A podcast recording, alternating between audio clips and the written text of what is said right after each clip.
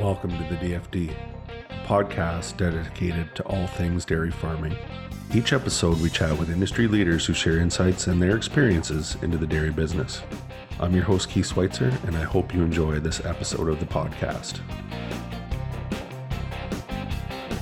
Hi, everybody out there in Dairyland. Welcome back to the DFD podcast.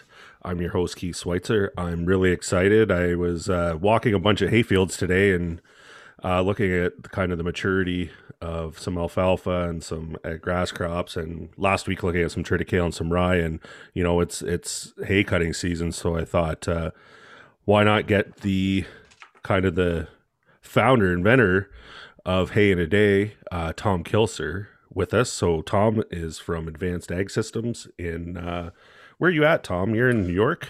Yeah, in New York, uh, south of Albany, a little town called Kinderhook.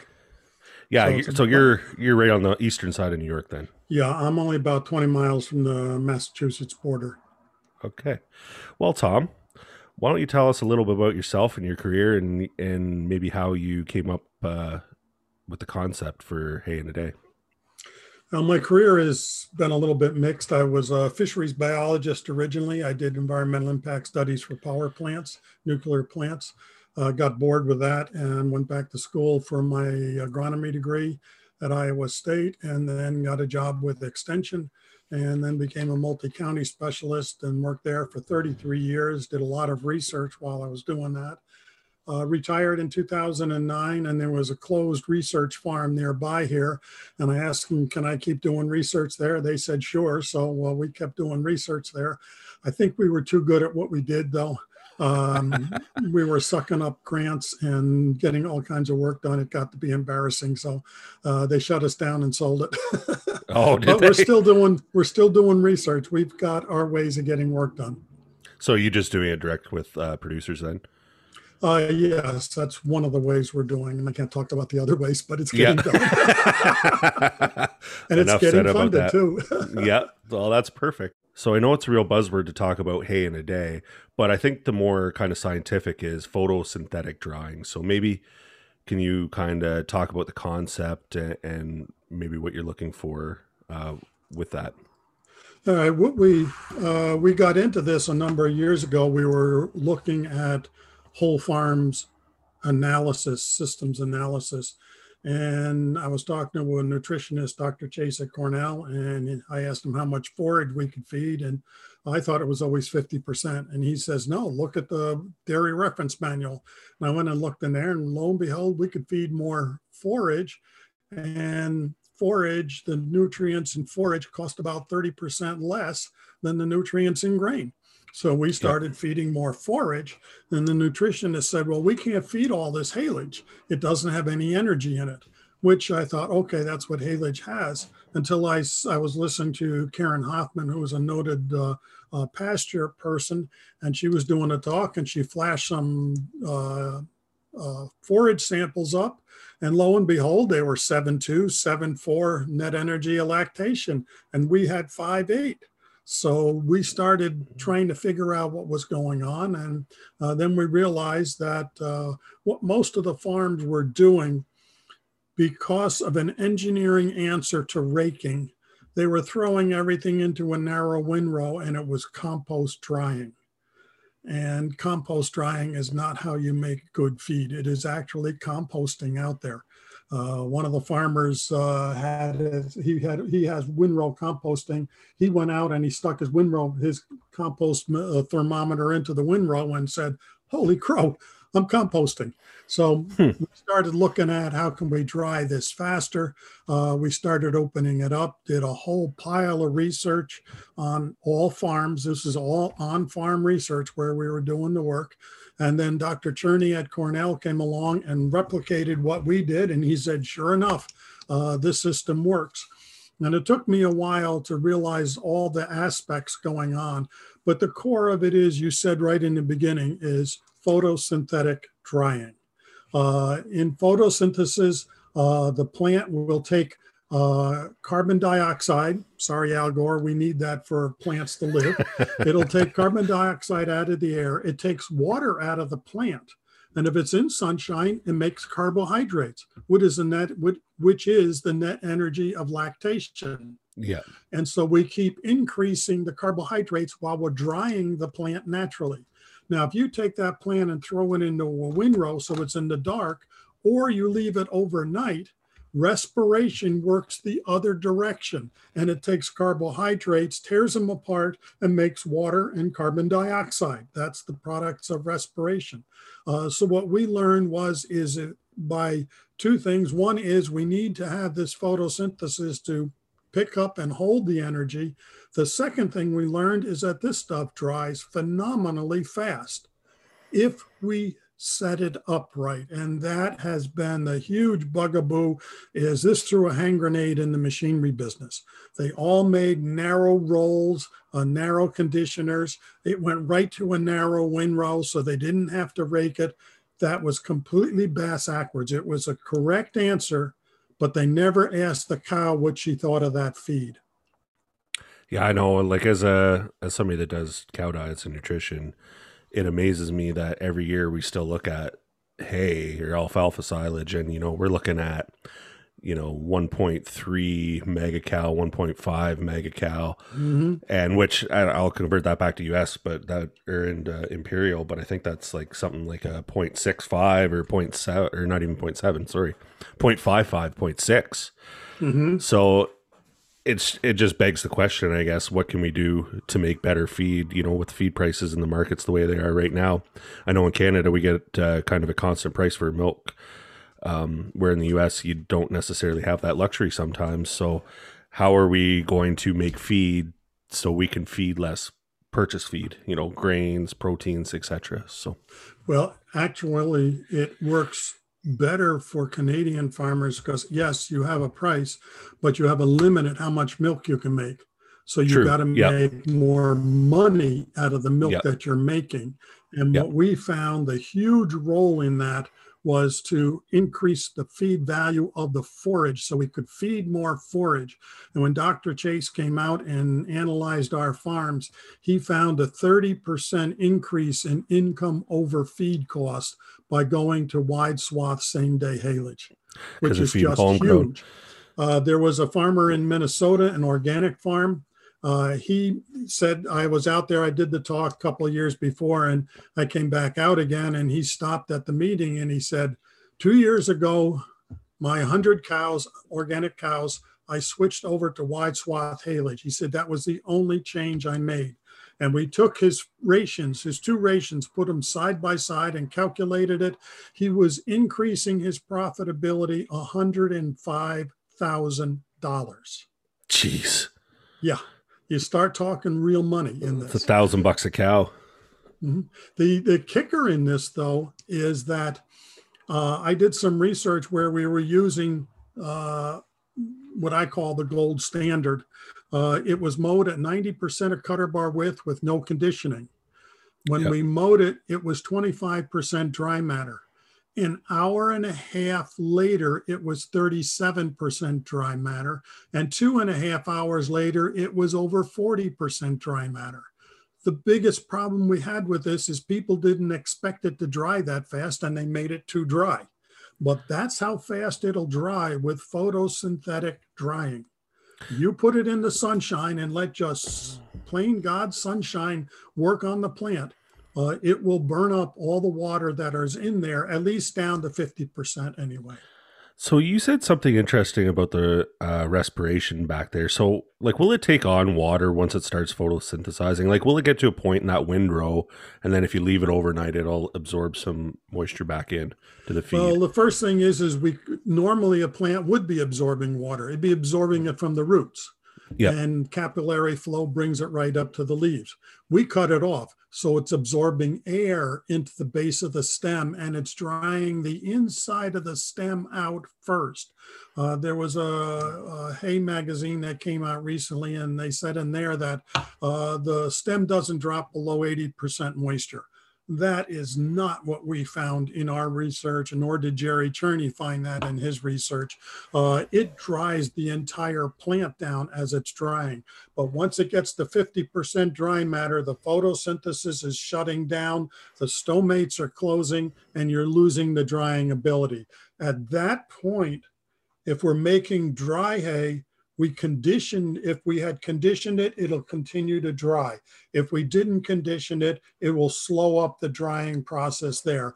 But that is well past haylage time, uh, hay crop silage levels. So if you're just doing hay crop silage, there's no need for a conditioner. And in my research and Jerry's research, uh, Dr. Cherney's research, we found it was actually counterproductive because by dinging the stems up, we couldn't suck the water out to the leaves.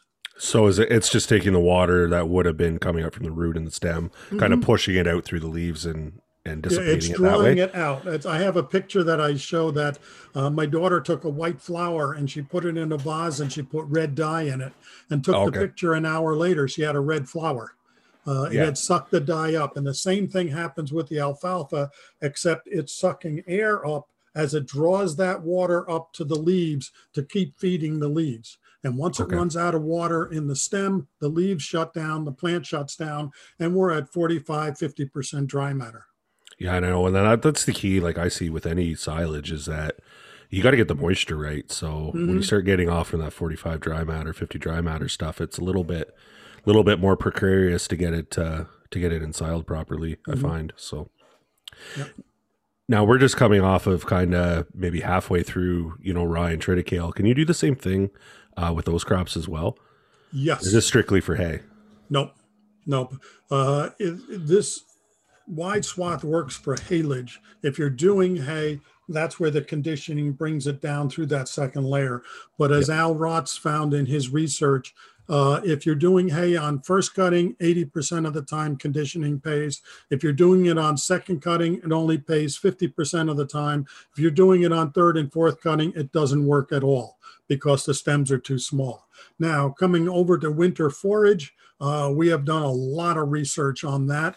Uh, and it's a challenge because at least what we have down here, we're putting the whole package together. We're getting four and five tons of dry matter a heavy first cutting alfalfa might be a ton and a half.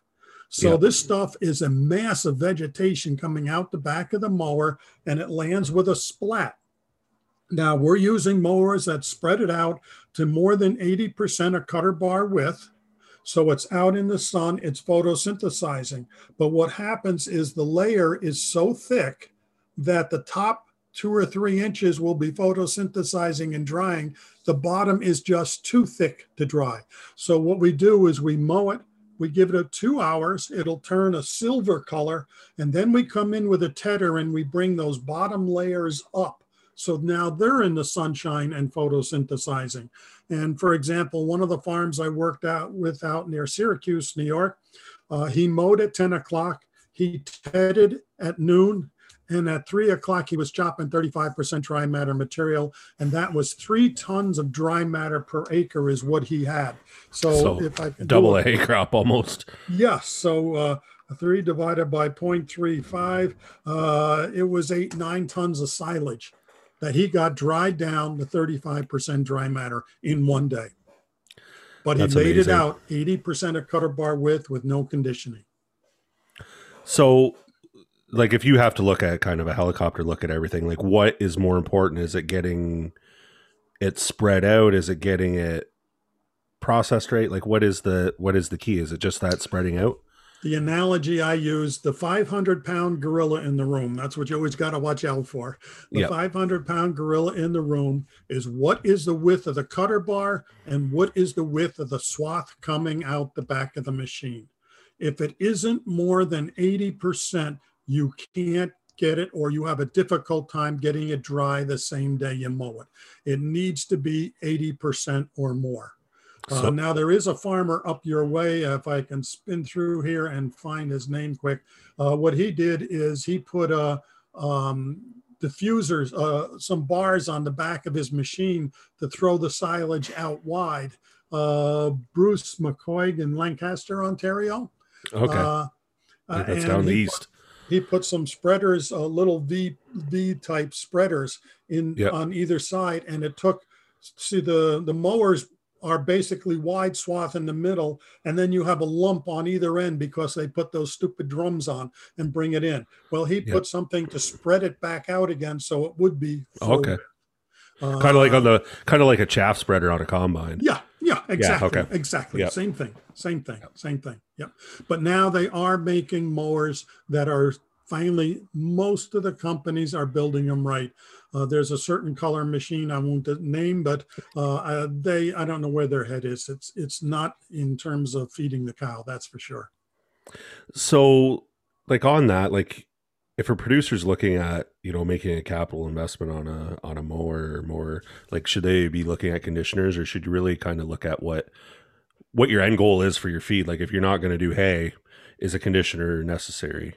Uh, it's a waste of money. It's you can buy twice a twice as wide a machine for the same money if you don't have conditioners on, which means you can mow twice as fast. And there are several of them that are being made. Uh, and I don't sell machinery. I'm just telling you places.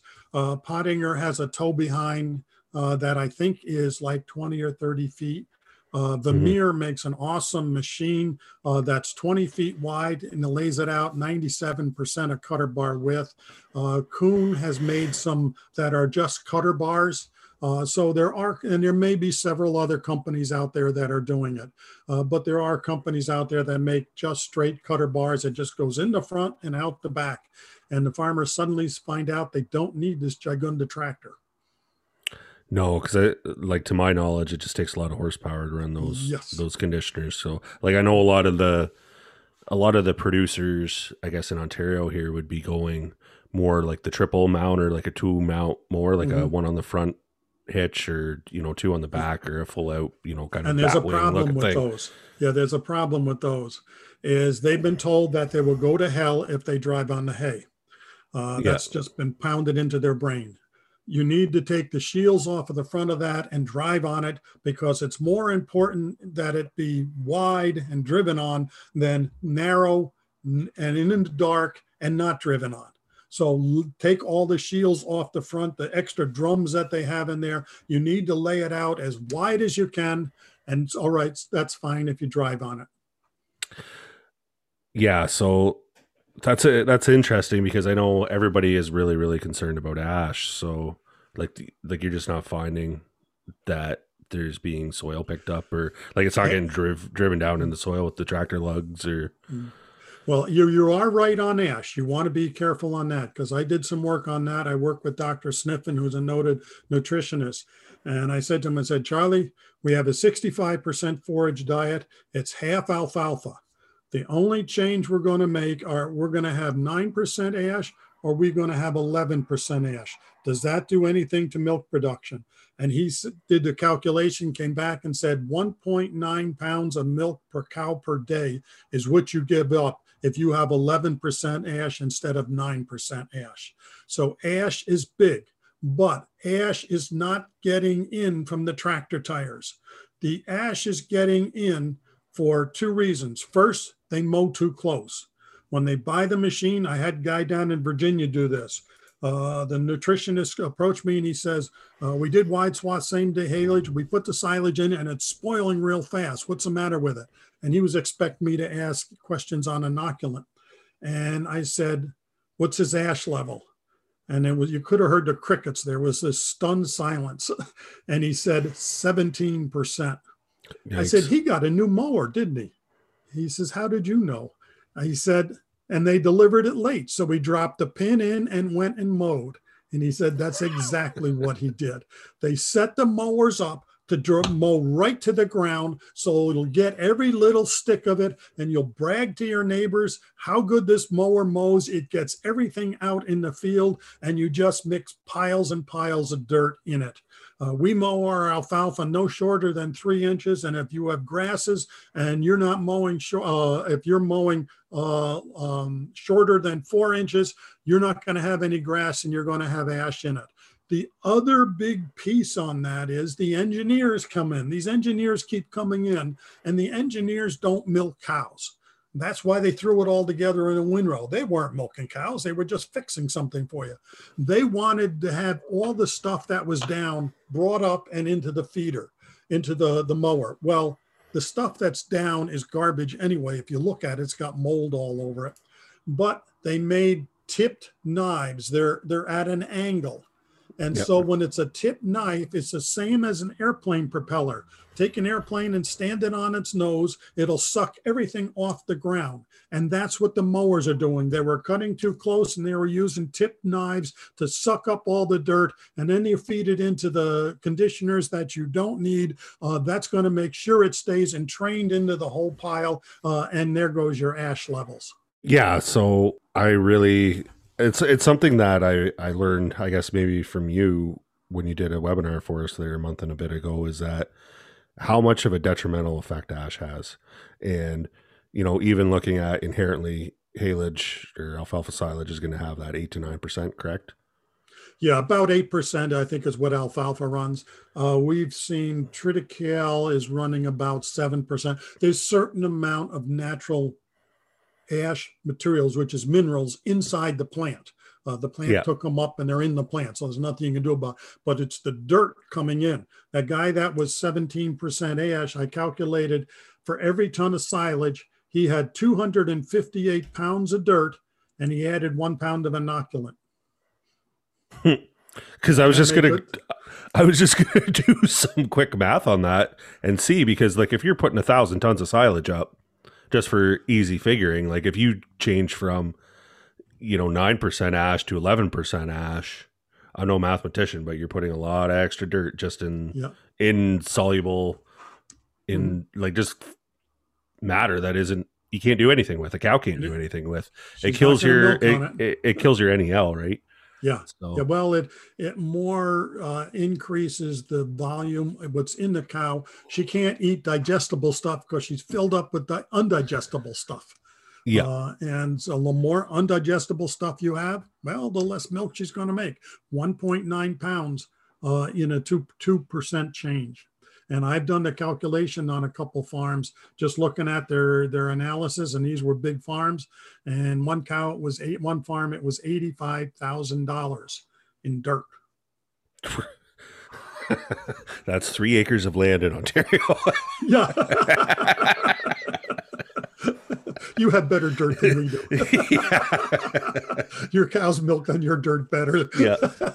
Is there is there a difference when you when like we were talking about cutting there? Like is there a difference with, you know, using a sickle bar versus a uh like a lawnmower blade style A disc mower. a cutter disc, bar? Yeah, disc mower, sorry. A disc brain mower fart. It's- versus it's a late at night. Yeah. Mm, yeah. Um, well, when I first started doing these talks, the Amish love my talk. My golden standard is a six foot sidebar sickle mower. It lays it at 90% of cutter bar width or 95% of cutter bar width with no conditioning. You can use disc mowers. First thing, make sure they're flat knives. Second, make sure they don't have a big cone to the drum. Some of them make real high cones, which makes a, a little uh, vor, uh, vortex or tornado in there, which sucks everything off the ground. Again, the engineers came up with an answer, and that is mixing it in. And if you have conditioners, they make sure it stays in the in the stuff.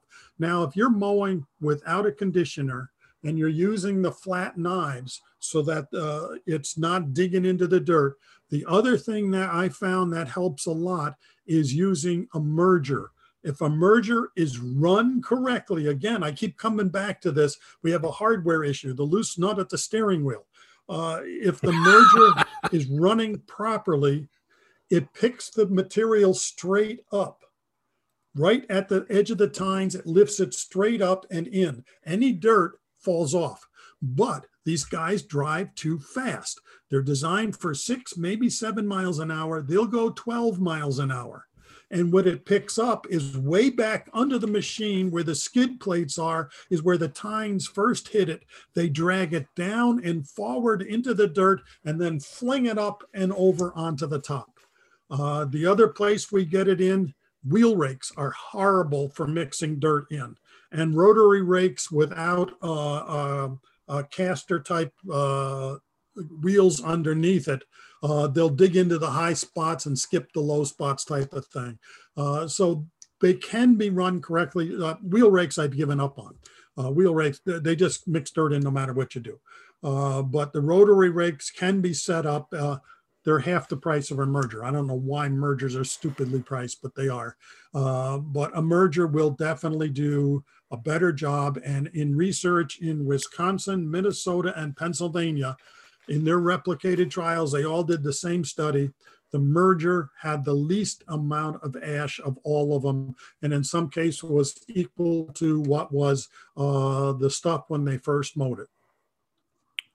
Yeah, it's uh it's interesting because you know I do it, you do it. You drive around the countryside and you see raking and you see a dust cloud. Yeah, it's like oh no. yeah. Yeah. The other one I like is when they're they're chopping and they had it in a narrow windrow. So the center of the windrow is direct cut wet slop with butyric and clostridia. The outside is dry as baled hay, and we have a green cloud coming off the back of the machine, yeah. which is 70% of the nutrients. And the leaves yeah, because, well, that's like, because uh, alfalfa just isn't inher- inheritably digestible. Like it's mm-hmm. the fiber and it's pretty bound up. So we're really looking for that leaf and the, mm-hmm. and the fiber out of it. So, well, one of the pieces that, um, um, we found when we were doing this is because it's photosynthetically drying, the leaves dry last, the stems dry first. And the guys get it too dry because they're used to seeing the leaves like cornflakes, you know, your breakfast cereal, dry and yep. crunchy like dry baled hay. No, this stuff looks green. It looks too wet, but it's already dry because it's drying from the inside out. The last thing to dry are the leaves, so they stay on better. Yeah.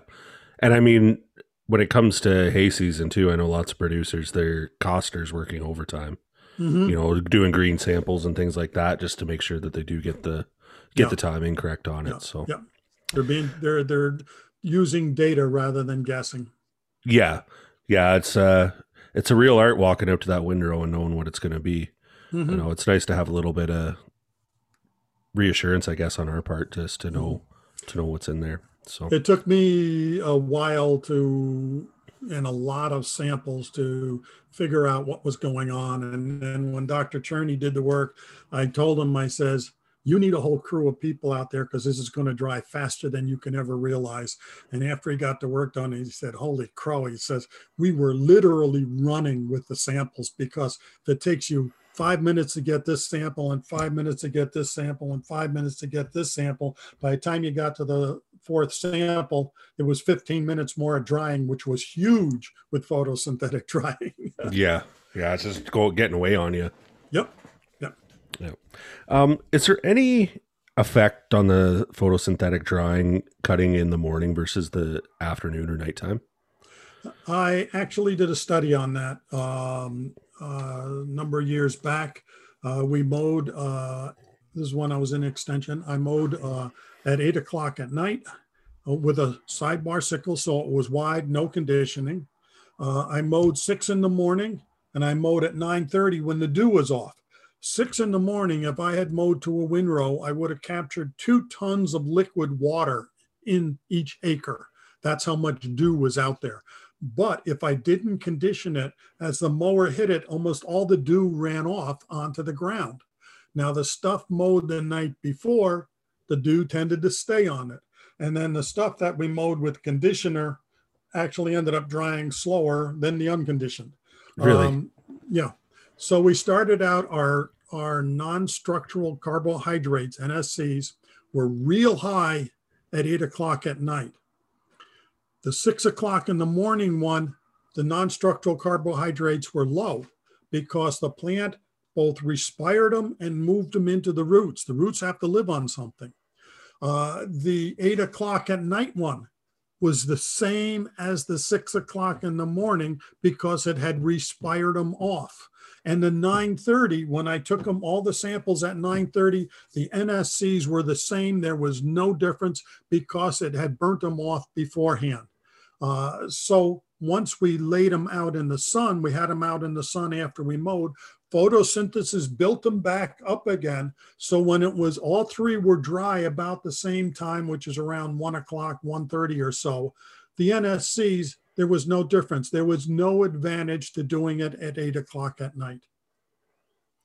So as long as you did it in the morning, you're mm-hmm. probably going to be okay. Yeah, and what several farmers have told me is that we'll mow them eight o'clock at night, six to eight at night, you know, until it gets dark, uh, and then we'll mow some in the morning, nine o'clock or something like that. He says what we mow in the morning is ready to chop before the stuff from the night before is. Just because it can't get that dew off. Yeah, and it doesn't photosynthesize as well. It's it just can't uh, can't be photosynthesizing and and burning the, the the moisture inside the plant off, in addition to the dew. Yeah. Tom, this stuff's fascinating. I know you've got. Uh, you said you were started an extension before, well before I was born. So that, I mean, you have a definitely have a wealth of knowledge uh, when it comes to this stuff. So, is there we any? Like to, we like to think of it as a wealth of knowledge. It's a wealth of mistakes, but we don't tell younger people that. I know that doesn't work. Don't ask me why. Yeah, that's I've heard that a long time ago. Knowledge is just doing the wrong or doing things wrong for a whole long lot of times. So, yep. uh, was there any kind of tips or tricks that you have with producers coming into first cut here, um, that could maybe well, help them make a make a better crop if they can't get the the hay in the day or the photosynthetic drying? All right, a couple pieces. First is you need to cut it on time, and we have been big proponents of using a ruler uh, yep. When the alfalfa is 30 inches tall, mow it. If it's alfalfa grass mix, half grass, and it's 24 inch tall alfalfa, mow it. Uh, and if it's all grass and the dandelions have turned white, mow it. So you mow your grass fields first, your mixed grass alfalfa fields next, and then your all alfalfa fields last if your mower is one of those narrow ones that uh, no matter what you do, it's going to put it in. Because I had that when I first started. I told the guys to open it all the way. They opened it all the way. Most of the mowers go to 66% of cutter bar width. That's like, you know, you I got a truck to sell you as a V8 engine. It's only running on six cylinders. You know, yep. it's it's not a V8. Uh, the same thing. It's not wide swath if it's not 80% or more of cutter bar width. But if that's the mower you have, mow the field as wide as you can. Open all the shields up so the stuff comes out and doesn't hit a shield and drop. If it does that, it piles up into a lump and drops into a lump, and the lumps don't dry. Uh, it's sort of like that cow when you had stanchion barns and you had lime floors as the cows walk out. One cow would go plop, plop, plop all the way down the, the line. Well, that's what's happening in the back of your mower. It's hitting the deflector shield, compress, compressing into a lump, and landing on the ground. Take those shields off so it comes out and floats down. Uh, as soon as you get done mowing, if you're not at 80% of cutter bar width, go in and ted it bring that stuff up and spread it out so that it is spread for the full width that you can get so that now all of it is photosynthesizing drying. But you have to watch your tedder speed and this is critical with the winter forages the rye and the triticale. There's so much there. If you go too fast forward and the tractor can handle it it'll make football sized lumps and heave them out the back and they will not dry so when you're tedding, you have to watch your forward speed, get off and check to see, am I tedding or am I making lumps? But if your mower doesn't meet the, the criteria, then as soon as you get done mowing, ted it right out. I know this is uh, this is one of my favorite times of year when people are, are making feed, and it's also one of the most nerve wracking times of year because uh, you know, once we get it in the bunk, it's usually what we have to deal with for the rest of the winter. Here, here's the rest of the summer and the winter. yeah, yeah. Well, and I mean, it's it's. I like to be proactive about it and try yeah. and get out there and make yeah. sure it gets hits the mm-hmm. ground at the right time and yeah. and and the proper management practices are taken into effect uh, when doing it because. I mean, if we have the goal of feeding, you know, 70, 80% forage diets, which can be done, it's mm. being done now. And yep making tremendous amounts of milk, we have to get that forage right. Like I like your quote uh, on your uh, newsletter. It says, "It is the crops that feed the cows that make the milk, which creates the money." And I don't think you know we're in the dairy business, and I don't know if there's any truer words to be spoken about that. So, mm-hmm. Yep. The, the last piece that you want to add in on there is I'm a big proponent of inoculants. Okay, Uh, let's talk about use- that then. Not using an inoculant is sort of like, okay, you got a field that's run out. Okay, so you go out, you plow it up, uh, you smooth it all up. In our case, we pick all the stones off of it. Uh, you get Yeah. it all smooth, you put fertilizer on, you put lime on, you roll it, and you walk away. You don't, Don't put any it. alfalfa out there. Yeah, But you, you want the you want the alfalfa, so you put alfalfa out there. Then why in God's name we take and grow really nice alfalfa, high digestibility. We mow at the right time. We lay it out wide. We get it to be real high digestible, and we let whatever crap is floating around in the air uh, pickle it. Uh, you look at the yogurt makers, the wine guys, the beer guys, the ethanol people. They all use very specific organisms. And so you need to use an inoculant to capture that energy. And the other piece that happens when you go to wide swath, you're going to find sugar levels two to three to four times higher than what you had seen before. Instead of 1% or something like that, you're going to be looking at three, four, five, six, seven percent. And if it's winter forage, 15, 18, 20%. Yeah. And I- if you don't pickle it right, then uh, you've got a mess growing out there. yeah. So like with haylages, that are you looking at just like a strict, like a lactobacillus? Are you going to put a uh, a Buchneri with that, or what are your if thoughts? you can get it dry enough, you know, over 35% or around 35% dry matter, then the Buchneri will work really well. Uh, as it gets down to wetter stuff, Dr. Limin Kung says Buchneri does not work as well. And it gets to be really messy, the kind of fermentation going on. And at that point, we switch over to completely homolactic bacteria. Uh, I have, uh, and we use this more with the winter forages because, as we said before, there's so much there to get dry. Some of it may not be dry. There, we use a homolactic bacteria, uh, and I have taken them down as low as 17% dry matter. And if you have the sugar, it will ferment with no Clostridia. It'll be 3.6 pH. Yeah, I've seen some stuff, some barley silage done last fall, and it was uh it was barley and oats after wheat, and that stuff was just as wet as wet could be. Yeah, you're but they put an ocu- but they put an inoculant on it, and the sugar was really high. Like even after it was ensiled, you grab it and your hands were sticky, Yep, yep. Yeah. and it fed fine. Cows Yeah. loved it actually, but Yeah. it fermented Yeah, well. the high sugar, they dive into yeah it. yeah it, it was amazing stuff and i know with that herd we got we were feeding quite a bit of forage The key was they used a homolactic inoculant on it. That was the Yeah. key. yeah so tom is there any other kind of final thoughts you want to leave our uh our listeners with Um, there are um, some companies out there that are pushing back against this. Uh, that doesn't bother me if they want to do it. Uh, I'm more concerned with what the farmers have, and the high forage diets is where we need to be. The cows are better. Uh, actually, we did a real detailed economic analysis on farms that switched to the high forage diets. Yeah, they saved a little on the grain bill. The vet bill dropped phenomenally. Uh, there was a major drop in the vet bill. So the cows are healthier. They're going to last longer. They're going to milk longer. You don't need as many heifers uh, because you're not culling the cows as fast. So you see these pieces all hooked together. As we move them, we're affecting other parts of the system.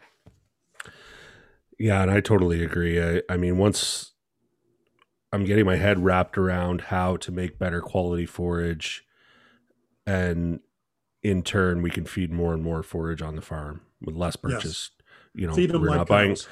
we're not we're not spending as much money on grain to replace energy that we already lost because you know you had a poor fermentation or or you got a crop cut late or you know you have to add extra protein because that alfalfa grass mixture got a little too far away on you and and things like that so Well, I one of the things we did find that you would understand from a nutrition end is we were able to drop the soluble protein quite a bit.